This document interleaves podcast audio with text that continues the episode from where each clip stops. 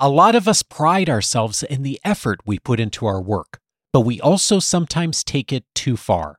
On this episode, Greg McKeown returns with the invitation to stop trying so hard. This is Coaching for Leaders, episode 523. Produced by Innovate Learning, maximizing human potential. Greetings to you from Orange County, California. This is Coaching for Leaders, and I'm your host, Dave Stachowiak. Leaders aren't born, they're made. And this weekly show helps you discover leadership wisdom through insightful conversations. So many of us have had success in our careers and as leaders by working hard, of putting in a lot of effort. And yet, sometimes that Puritan work ethic that a lot of us value culturally gets in our way and we try too hard. We make things too complicated and we make things too complex. Today, I'm glad to welcome back to the show an expert that's going to help us to continue to look at what's essential and also invite us to simplify. I'm so pleased to have back Greg McKeown on the show. He is a speaker, best-selling author, and the host of the popular podcast What's Essential. He's been covered by the New York Times, Fast Company, Fortune, Politico, Inc., and has been interviewed on NPR, NBC, Fox, and many others. He is among the most popular bloggers on LinkedIn and also a young global leader for the World Economic Forum. His New York Times bestselling book, Essentialism, has sold more than a million copies worldwide. He is the author of the new book, Effortless Make It Easier to Do What Matters Most. Greg, so glad to have you back on the show. It's great to be with you. Thank you, Dave. I can't recall if when we talked last year, I shared with you my journey with essentialism. And what has it been, seven, eight years now since essentialism came out? Seven years since it's been out. Yeah. And uh, when I read it, I mean, Coaching for Leaders was just a tiny side project. And at the time, I was, I was navigating a whole lot of things in my professional portfolio and and your book really challenged me to think differently about and making some different decisions and ultimately led me to set aside some professional projects which in retrospect was hugely important in where I am today. So thank you first of all for that. And the other reason I'm thinking about that is of course you mention essentialism a bunch in this new book and you also talk about your journey after essentialism and it's interesting because a lot of the folks who read essentialism had just a wonderful journey of thinking about their lives and their work in a new way. And you also had a journey after essentialism came out, but it was actually a little different, perhaps the opposite, wasn't it? Well, I I mean essentialism changed everything for me and I feel enormously grateful for that. It it allowed me to do the things that uh, I wanted to do in the world. I wanted uh, to be teaching and speaking to audiences all over the world, people who wanted to become essentialists. Uh, I wanted to be able to respond to people who emailed and said, "Well, look, this book has, you know, really had an impact and positively, you know, changed my life in some way." And occasionally, even people say, "Well, look, this this has saved my life." You know, so there's, you know, I wanted to do all of the things that came my way because of this life-changing experience of, of writing and then publishing essentialism. but that in that lies a bit of a conundrum because you suddenly have more great opportunities and and responsibilities and people to be able to work with and connect with and to, to coach and so on. Uh, but in addition to being, you know, the father of essentialism, so to speak, I was also by this time father to four children, and that's that's you know that's the epitome of what's really essential to me. And so there's this ad- additional increase of responsibility and i wanted to be there for them. I wanted to coach them. I wanted to be able to uh, listen to them whenever they wanted to talk you know however inconvenient that can sometimes be especially for teenagers when they suddenly feel comfortable to share. And so there wasn't a motivation problem. These were the right problems to have but it doesn't make them less of a problem. And i started to sense a bit of a crack in assumptions I'd held firmly. Particularly, I can I can use a illustration of, of a metaphor. I was traveling one time. I've got my uh, I was talking to some entrepreneurs there. Uh, they're sharing somebody shares the, um, the, the big rocks theory, which I'm sure we're all familiar with. The big rocks theory. If you have a container and you put in the, the sand and then the small rocks and then the big rocks, well, it doesn't fit. But if you put the big rocks in, then the small rocks, then the sand, then it all fits. And voila. That's how it's supposed to work. And that's pretty much what essentialism is arguing. If you strip away all the non essentials, then, and you just do the, you know, what are the big rocks? Well, you invest in yourself first, your most important relationships next, uh, the, the vital projects, the vital few things that you want to do professionally. After that, if you do that, it all, you know, then the most important things will get done and fit. Well, that's true, but what if this? What if you have too many big rocks. That they are essential, but there's still so many of them they don't fit. Because I was being the, the most selective I'd ever been. I mean, I wasn't writing another book, and the pressure to do that was enormous, and I wanted to do it.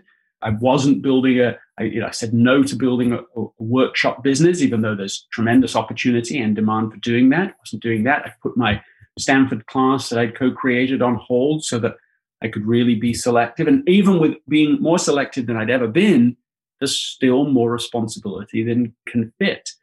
And in the midst of that already scenario, I'm there at the hotel and I get a call from my son Jack from my wife's phone. So that already got my attention. It's videoing in. His face is pale. He's trying to ex- explain what's going on. Clearly very worried. I can hear my wife saying, turn the phone around. And what was happening was that my one of my daughters was having a massive tonic clonic seizure and that launched us into a completely different and unexpected uh, journey. At the very end of the book i talk about about that journey. We don't necessarily need to go into all of it but but suddenly we're dealing with a crisis in addition to all these other responsibilities. The, the adrenaline gets you through the immediate aftermath of that, the red eye flight home, the change of plans, and so on. But but it really just crescendoed into a point where you say, you, you know, we got to do this differently.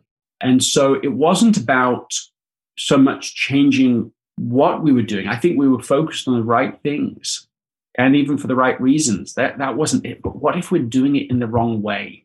And that that really was a, a key breakthrough. It, it, it, what, what was going on with my daughter was a, um, you know, she was massive discombobulation neurologically uh, with an undiagnosed condition uh, or causation.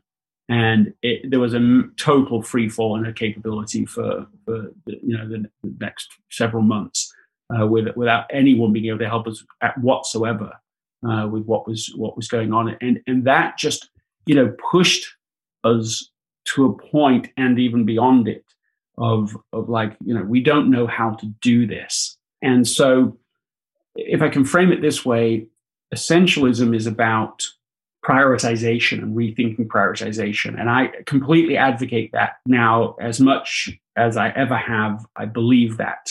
I think it's necessary but it's insufficient. You've got to have what's essential. You've got to strip away what's non-essential but you also have to figure out the right way to do it. And the right way to do it, you know, so effortless, this new book I see as being about simplification.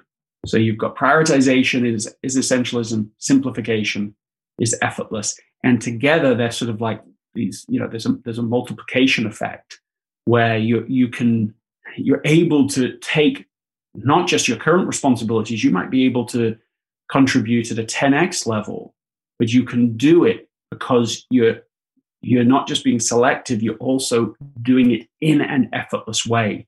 And so, out of this quite agonizing experience at first, uh, we, out of first out of necessity uh, and then out of curiosity, pursued this multi-year journey in trying to understand how can you make things so like what if everything doesn't have to be so hard Mm. What if there are effortless solutions and we just aren't seeing them because we aren't asking that question?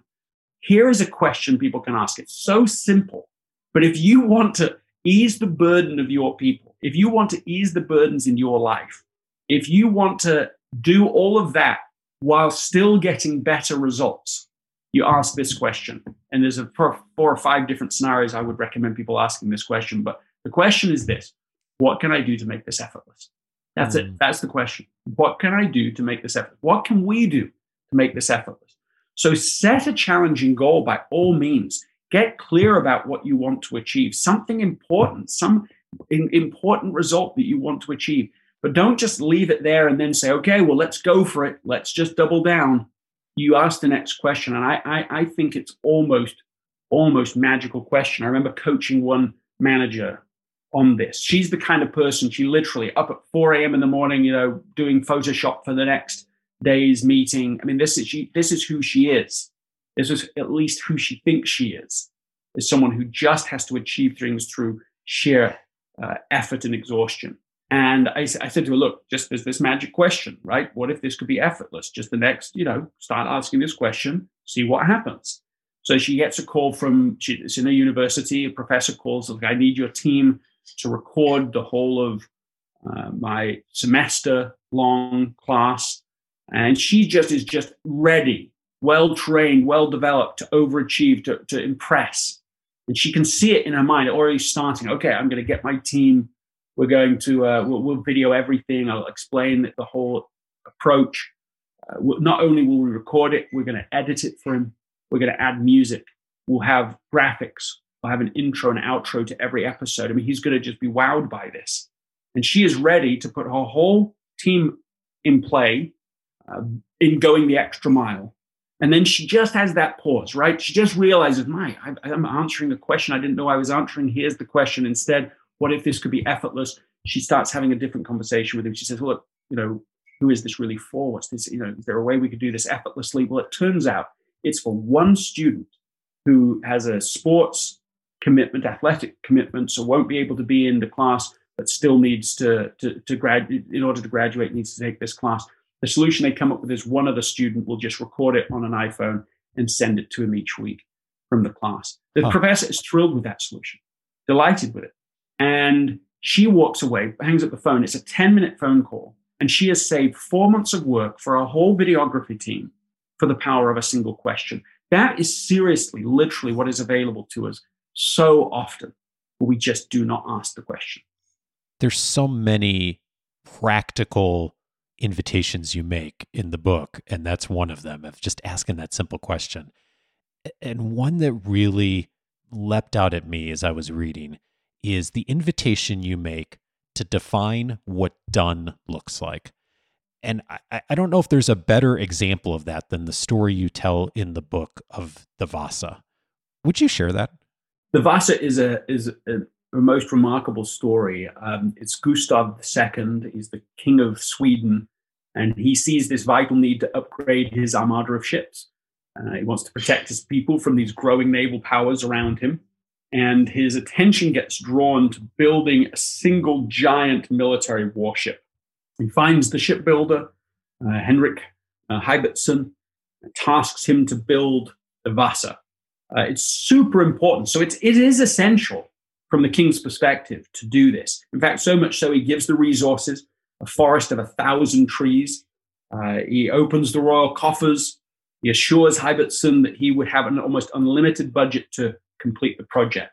But unfortunately, the king did not have this clear vision of what a final product would look like. Or rather, he kept changing his vision of what it would look like. It kept expanding. At first, the ship was to be 108 feet long with 32 cannons on deck. You know, later he changed it to 120 feet, uh, even though the lumber had already been cut to the original specifications. But no sooner had Henrik's team made those adjustments, that the target shifted again, and the king decided the ship needed to be 135 feet long. Uh, the cannon requirements changed as well. At first, there are 32 cannons in a single row. Then he asked for 36 cannons in two rows, plus another 12 small cannons, 48 mortars, 10 more smaller caliber weapons. I mean, the tremendous effort that went into this from like 400 people to make it happen. And even as they're approaching completion, the king changes his mind again. Now it's 64 large cannons instead. And the stress of that news is said to have killed Henrik in a heart attack. So still the endless project continues. Henrik's assistants, Hein Jacobson, the budgets escalate, the effort continues to expand, the king continues changing the end goal. He adds at one point the utterly non-essential item for a gunship uh, is to add 700 ornate sculptures. Oh, no. And it takes a team of experts more than two years to complete. So they're going to be attached to the sides, the bulwark, and the transom of the ship. So here it is uh, that on the maiden voyage, August 10th, 1628, the Vasa leaves Stockholm and it has it, it still hasn't been fully finished. Meanwhile, the king still has had time to create a celebration to commemorate the expedition. There are fireworks, there's foreign diplomats, there's pageantry. So as the ship sails away, the gun ports were open and the guns were pointing out so that they could fire a salute to the dignitaries on shore. And a gust of wind catches the sails of the ship, causing this massive vessel to tilt severely over to one side. As, uh, as the cannons tip into the sea, water enters through the gun ports. And despite then a strenuous additional all out effort on the part of the crew, water just almost instantly floods the gun deck and goes into the hold, destabilizing the ship. And tragically, in just 50 minutes, the Vasa completely sinks, kills 53 crew members on board. I mean, they died less than three quarters of a mile from shore. So the most expensive wow. naval project in Sweden's history sails less than one mile before being buried in the sea, all because the king has made the project almost impossible to safely complete by constantly defining what done looks like.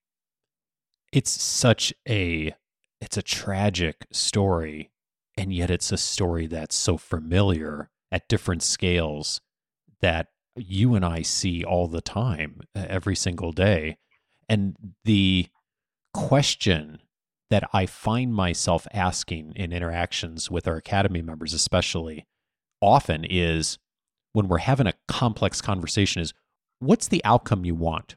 And it's really interesting to me how often that question really stops people in their tracks and gets them thinking and they'll say uh, hmm i hadn't really defined that yet and and it's not that we all don't know that we should be defining what things look like. It's just for for whatever reason we get caught up in the work and we forget to like you said earlier, like what makes this effortless? Like really stepping back and figuring out what done looks like. It's such a struggle for us, isn't it?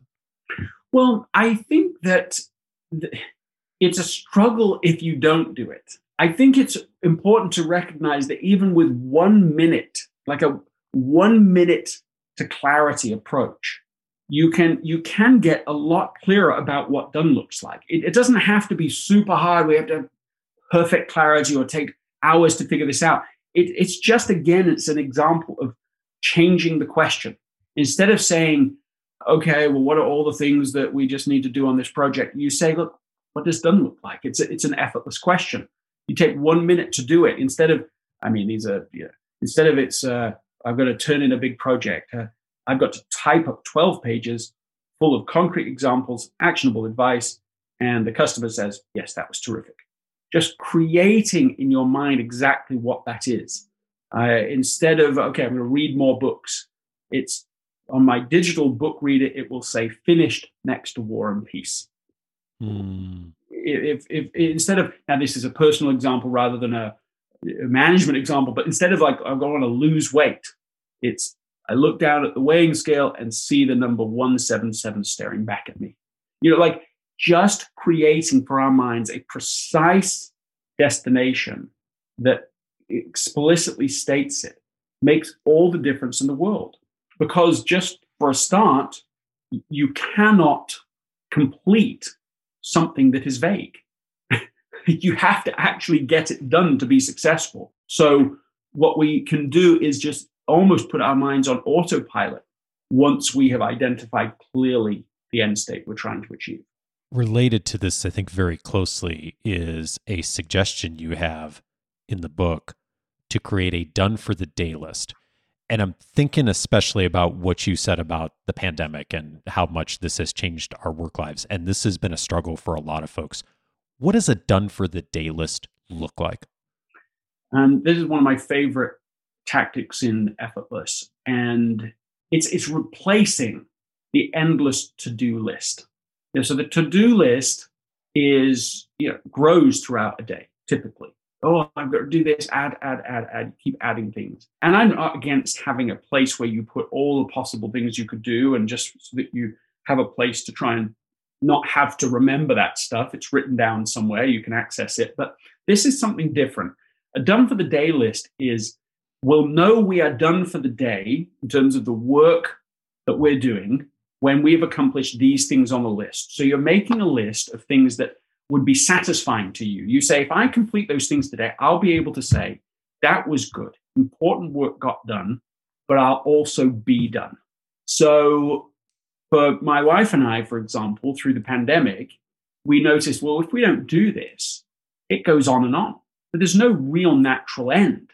There isn't even get in the car, you know, come back from this you know, a lot of people used to be in a car and have to travel. So there's a, mo- a physical division, at least for a moment, between work and, and home. And, and that there isn't in a lot of ways now for people. And so we found that even if we moved into relaxing, okay, we go sit in the bath or we get in the hot tub or we, we go, go on a walk, you can still do sneaky work. You know, you can still be buying that thing online. You can still be emailing that person. You can still be checking, uh, you know, checking work in, in other ways. Done for the day is you actually have the list. You know, if I, you're answering again, I guess another question, if I complete everything on this list, will it leave me feeling satisfied by the end of the day? Uh, and, and that is what you write on the list. It makes it, it's achievable, it's important things. But when you're done, okay, you know, hands up, walk away, nobody gets hurt. You mentioned the word simplify earlier and how so much of this book is really centered around that term. And there's a whole chapter on simplifying. And one of the other key questions that came up for me for us to ask ourselves and, and also probably to ask others is what are the minimum steps required for completion? How does that question help? Well, it's actually quite a different approach to simplification. I mean, it's certainly any attempts to simplify welcome if you want to try and make something more effortless but let me just like i, I talked with with uh, Peri Hartman um, when i was researching this book and you know so his story i think is pretty interesting he, he's leaving the four story brick building at second and pike in seattle washington uh, that was amazon headquarters at the time and he's going there for a meeting with jeff bezos and, and shel uh, Kaphan, who was Amazon's first employee and head of software development. And he's going and meeting them at a micro brewery and uh, at, at uh, Pike Place Market for those that, that know Seattle. And Bezos had called the meeting because he was trying to get the checkout process to be better on you know this relatively brand new e-commerce site right at the time all e-commerce was pretty scary for people uh, you know, they weren't it wasn't normal for everyone yet. Loads of people weren't even online yet. It was it was and buying something felt you know like an issue. And he'd recognized, Bezos had recognized that the longer you make that checkout process, the more opportunity people have to uh, to decide not to do it. You know, oh, well, I was going to buy that book, but I don't know. Now I'm going through this. I forget it because you don't have to make stuff a lot harder for people not to do something. A, uh, a little bit of friction can keep people away from taking action. And so, so you know, Peri had had this assignment for a couple of months to make this process simpler. And what he'd done is he tried to simplify every step of the process. You know, what, what was the process like at that time, right? You, you know, you're putting in your name, click. Uh, you're putting in your address, city, zip code, click, click, click. You know, there's like so many steps in the process. And he's like, okay, how can I make each of them simple? But then Bezos, in the middle of this meeting that they have, he says, we need something to make the ordering system frictionless. And that's just another way for effortless. We need to make it so that the customer can order products with the least amount of effort. And then his, his, his insight, they should be able to click on one thing and it's done. You know, so the goal was clear to Hartman is the goal was to make it easier. But the breakthrough point, and this is this is it, is that while harry Hartman is trying to simplify each step of the process. Bezos is saying what we need is no steps in the process. Or, or said differently, like let's start from zero and not, not start from our current process and simplify down. Simplify means start with nothing and say, what are the minimum things we can do? And this is what generates the idea of one click ordering. And you know, some people probably don't like this, but uh, but Amazon protects that idea, trademarks it, and it gives them an enormous competitive advantage for the next 20 years. So no one else can do one click ordering. And for those that think that's not fair, I, I just think no one else at the time was doing it. No one else had had the thought because they're all thinking of simplification from going from complexity to simple. Whereas in what the effortless approach is, is you start at zero and say, how can you do it in the, the fewest possible steps? Because no matter how simple the step, it's still always easier to take no step at all. And, and that's really, you know, what this practice is all about when it applies to making things more effortless. You make a distinction in talking about simplification as well, that there's a difference between minimum number of steps and what some people might call phoning it in, right? What's that difference? Well, you're not saying, how can I uh, cut corners on something that's essential? You're saying, let's just not do the stuff that's non essential. Let's not do the things that aren't adding value. I mean, one of the ways that I like to think about this is that not everything needs the extra mile. So many times, as overachievers and overthinkers and overdoers, we add on things that people weren't asking us to do. Now, I'm in favor of initiative, but initiative around the right things. And when we get into this, this, you know, I'll say it this way being asked to do X isn't a good enough reason to do Y. Be careful not to add Y when they didn't even ask for it. Because then uh. you'll even ah. get to the point where you start to resent requests because you yourself add on all these things they didn't care about. If you're asked to do a presentation, that doesn't mean you have to have slides.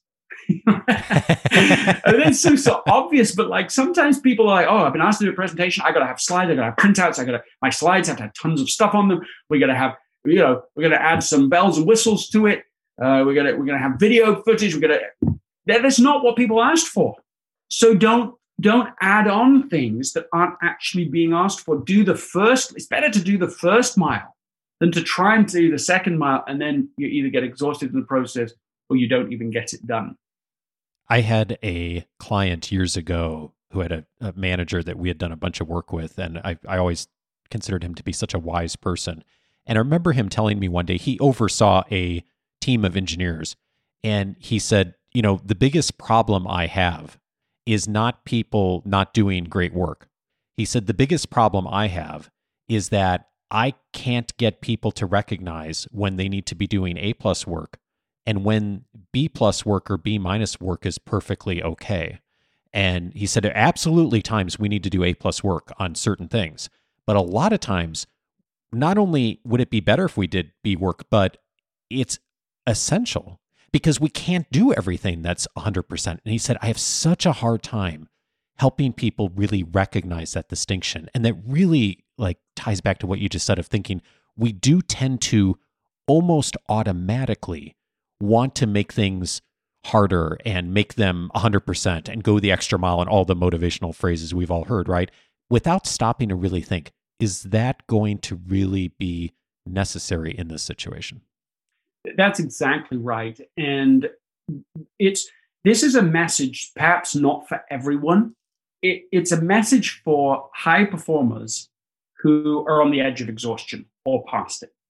For people who are already all in, you know, we, we've uh, at least 10 years that engagement was a, a, a key word in management. We've got to engage people. We want them to be fully engaged. And, and of course, that's true. If you've got employees, and we all have people in organizations that aren't really engaged, they're just going through the motions or something, you want them to be engaged. But that misses the point for a certain percentage of the population who are already highly engaged. They're already all in. They've already given so much. They're already ready to pivot. I mean, this is the population. For that population, you don't want them to, everything needs to be at A, everything has to be all in, eh, do you, as, as, your, as your friend said, you can't do that. But, but even if they can, it's not ideal. It's not optimal. You're not actually optimizing value. They're going to reach diminishing returns and even negative returns if they try to do that. And so, for this particular population, and the people listening to this will know whether they're that kind of person or whether their, their teams are those kinds of people. But if they are, for, for that group, you, I mean, there's even a phrase, and I'm hesitant to say it because I know it can be misunderstood, but, but this idea, I will share it anyway, that if it's worth doing, it's worth doing poorly. Huh. Now, I, I don't want to overstate it. Of course, I believe in doing things well. I believe in in taking pride in the work that you do, and I, I personally do. But it's a good principle. If you tend to be a perfectionist, if you tend to want to do everything you know right, it's very helpful to sometimes add in the you know let's call it the salt of if it's worth doing, it's worth doing poorly. Now you can't overdo this. You know, if you add too much salt to a meal, it's going to ruin the whole thing. So you have to be careful in how you apply that principle. But just, I mean, I'll just give a personal example recently of this. You know, if, if we as a family are going on holiday, we have a whole series of things that we do, and we have things that, that you know, we want to be responsible in a variety of ways, and that, it, you know, it's quite a quite an undertaking. And then we thought, well, actually, we're going to do this thing spontaneously, and we kept we kept using pointing that well, if it's worth doing, it's worth doing poorly. And suddenly we could see there's tons of stuff we normally do we don't need to do. At least this time, this time we just want to do it spontaneously. And, and, and for this experience, we can, and we just, okay, we're just going to, all we're doing, people are just going to pack um, and we're going to make one phone call for someone who's going to watch the house and we're going to go. And we left the next day and we did it. And I'm just saying that it's helpful to have in your toolkit that principle when we're overcomplicating when we're overthinking, when we're going too far on stuff that doesn't really matter, that there is a time to pull out that principle, add that salt to be able to actually get optimal results. Greg, this is uh, so helpful. Tons of principles and stories and examples. The book, again, is called Effortless Make It Easier to Do What Matters Most. You can grab it now. Greg McKeown, thank you so much for your work. It's been a pleasure. Thank you.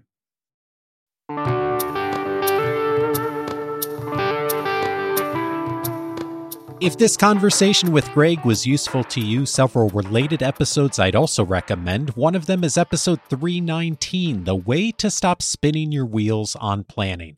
I'm often asked how I keep all the balls in the air and manage all kinds of different projects and move forward and also to say no to the things that are important to say no to.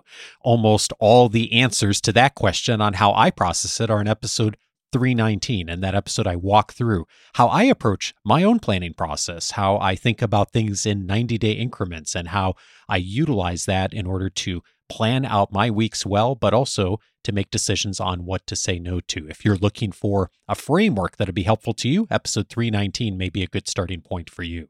I'd also recommend episode 469. That's the last time Greg was on the show, and he told us about how to see what really matters. We talked about some of the key lessons from his book. Essentialism. It was such a useful book to me at the time it came out and continues to inform a lot of my thinking about how I think about my professional time and resources and informs a lot of my planning, as I mentioned from episode 319. That one's episode 469. See what really matters. And then finally, I'd recommend episode 507 How to Change Your Behavior with my guest, BJ Fogg. Uh, BJ, of course, the founder of the Tiny Habits Method. His conversation that we aired earlier this year has been so helpful to so many of you of thinking about where to start on behavior change. And if you, like me, coming out of this conversation, are thinking about some things that you may want to change your behavior, episode 507 is such a wonderful and useful framework. Uh, BJ's work is just fabulous, uh, well researched, and also so practical for us to get moving on changing our behavior, not just acquiring knowledge, as you hear me talk about on the show a lot, but then doing something with it practically so it's useful to you, your organization, and the people you influence. That's episode 507. All of those episodes are on the coachingforleaders.com website. If you haven't already, take a moment to set up your free membership at coachingforleaders.com When you do that, it's going to allow you to search the entire library by topic. And one of the topic areas that we have is productivity. This episode is going to be listed under there, as well as personal leadership, but so many other conversations we've had over the last decade on both of those topics. Both of those folders are full of all kinds of resources for you, plus all of the other resources available to you in free membership, including the MemberCast, the free audio courses, my weekly leadership guide that comes out every Wednesday with all the relevant links from every episode, and of course, access to my own personal library as well. All of that you can find at coachingforleaders.com. Just set up your free membership and you'll be off and running with all the benefits in just a few moments.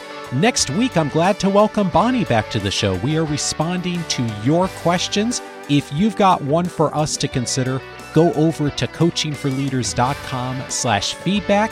That's the very best way to get it to us to be considered for this question and answer episode upcoming or a future one.